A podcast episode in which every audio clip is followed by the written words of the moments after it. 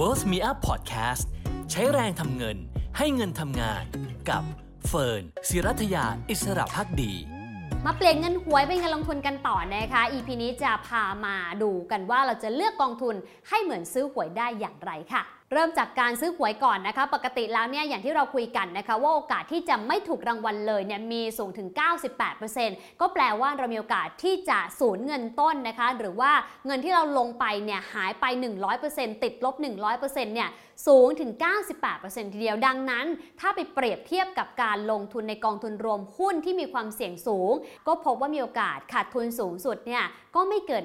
50%ดังนั้นก็ต้องกลับมาถามตัวเราแล้วค่ะว่า ถ้าเป็นอย่างนั้นเราอยากเปลี่ยนเงินหวยเป็นเงินลงทุน ก็ลองเลือกกองทุนที่เสี่ยงสูงหน่อยนะคะเพราะว่าถ้าเราซื้อหวยได้ ก็แปลว่าเราลงทุนความเสี่ยงสูงสูงได้เช่นเดียวกันค่ะ และนอกจากนี้นะคะ กองทุนที่ว่าเสี่ยงแล้วนะคะไม่ว่าจะเป็นตลาดหุ้นประเทศไหนหรือว่าเป็น global equity ตลาดหุ้นโลกก็ตามเนี่ยโอกาสที่จะขาดทุนนะคะใน 1 ปีมีสูงจริงค่ะ แต่ถ้าเราลงทุนยาวหน่อย 5 ปี 10 ปี โดยเฉลี่ยแล้วนะคะก็พบว่าผลตอบแทนส่วนใหญ่ก็กลับมาเป็นบวกได้เมื่อระยะเวลาผ่านไป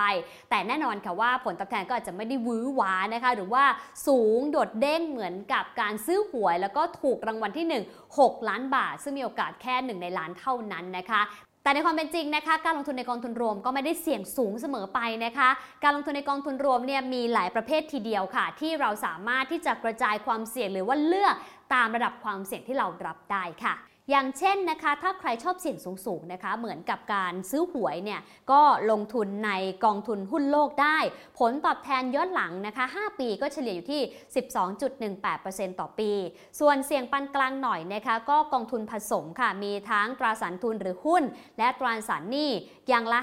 50-50 นะคะก็แปลว่า 5 ปีย้อนหลังเนี่ยผลตอบแทนเฉลี่ยก็อยู่ที่เกือบเกือบ7%ต่อปีทีเดียวค่ะส่วนใครไม่ชอบเสี่ยงเลยนะคะอยากรักษาเงินต้นให้อยู่ครบนะคะ ก็คงต้องทำความรู้จักกับตราสารหนี้สักหน่อยนะคะ เพราะกองทุนตราสารหนี้เองความเสี่ยงจะต่ำกว่านะคะ อย่างตราสารหนี้ภาครัฐเนี่ยผลตอบแทนเฉลี่ยย้อนหลัง 5 ปีก็อยู่ที่ 1.67%ต่อปีค่ะถ้าลงทุนได้ยาว 5-10 ปี เป็นต้นไป ค่าเฉลี่ยของผลตอบแทนไม่น้อยนะคะ อยู่ที่ประมาณ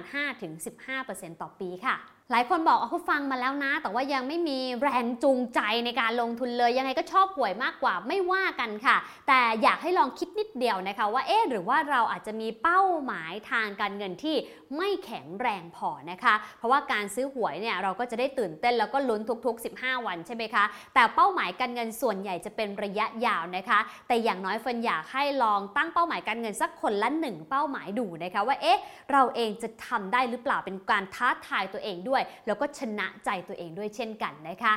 อย่างเช่นค่ะ ถ้าเราลองตั้งเป้าหมายนะคะ ว่าอยากจะมีเงิน 1 ล้านบาทให้ได้ภายใน 20 ปีนะคะนี้เป็นเป้าหมายแบบกลางๆนะคะ ถ้าสมมตินะคะเรานำเงินไปลงทุนในกองทุนหุ้นโลกแล้วเนี่ยนะคะ จะใช้เงินแค่เดือนละ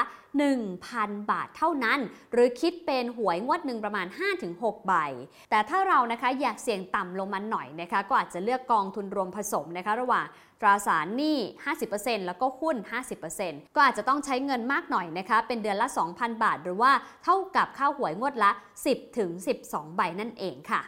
ดังนั้นนะคะถ้าเราลองมีเป้าหมายให้ชัดเจนสักเป้าหมายหนึ่งแล้วก็ทำตามเป้าหมายนะคะ ลองแบ่งเงินดูก็ได้ค่ะ เอาเงินส่วนหนึ่งซื้อหวยสร้างความสุขให้ตัวเอง ได้ลุ้นทุกเดือนเหมือนเดิมไม่ว่ากันนะคะ กับอีกส่วนหนึ่งลองแบ่งมาลงทุนในกองทุนรวมดูนะคะ เมื่อผ่านไปแต่ละปีแต่ละปีก็มาดู performance หน่อยว่าเป็นอย่างไรเหมือนที่เฟิร์นทำให้ดูในคลิป intro นะคะว่าหวยเอง 1 ปีที่ผ่านมาผลตอบแทน ติดลบไป 66%นะคะ แต่กองทุนรวมก็เป็นบวก 1.7%แบบนี้เป็นต้นนะคะ แล้วเดี๋ยวเรามามอนิเตอร์กันทุกๆ ปีนะคะว่าเฟินเองคุณผู้ชมเองเหมือนหรือต่างกันอย่างไรนะคะ แต่สำหรับใครที่สนใจแล้วนะคะ อยากจะเปลี่ยนเงินหวยเป็นเงินลงทุนนะคะ EP หน้าค่ะ เราจะพาไปดูกันเลยนะคะว่าวิธีทำในการเปิดบัญชีการเลือกกองทุนรวมการซื้อขายต้องทำอย่างไรบ้าง บอกได้เลยว่าไม่ยากง่ายมาก ๆเลยเดี๋ยวติดตามกันในซีรีส์ของลงทุนนิยมนี้นะคะ เปลี่ยนเงินหวยเป็นเงินลงทุนค่ะ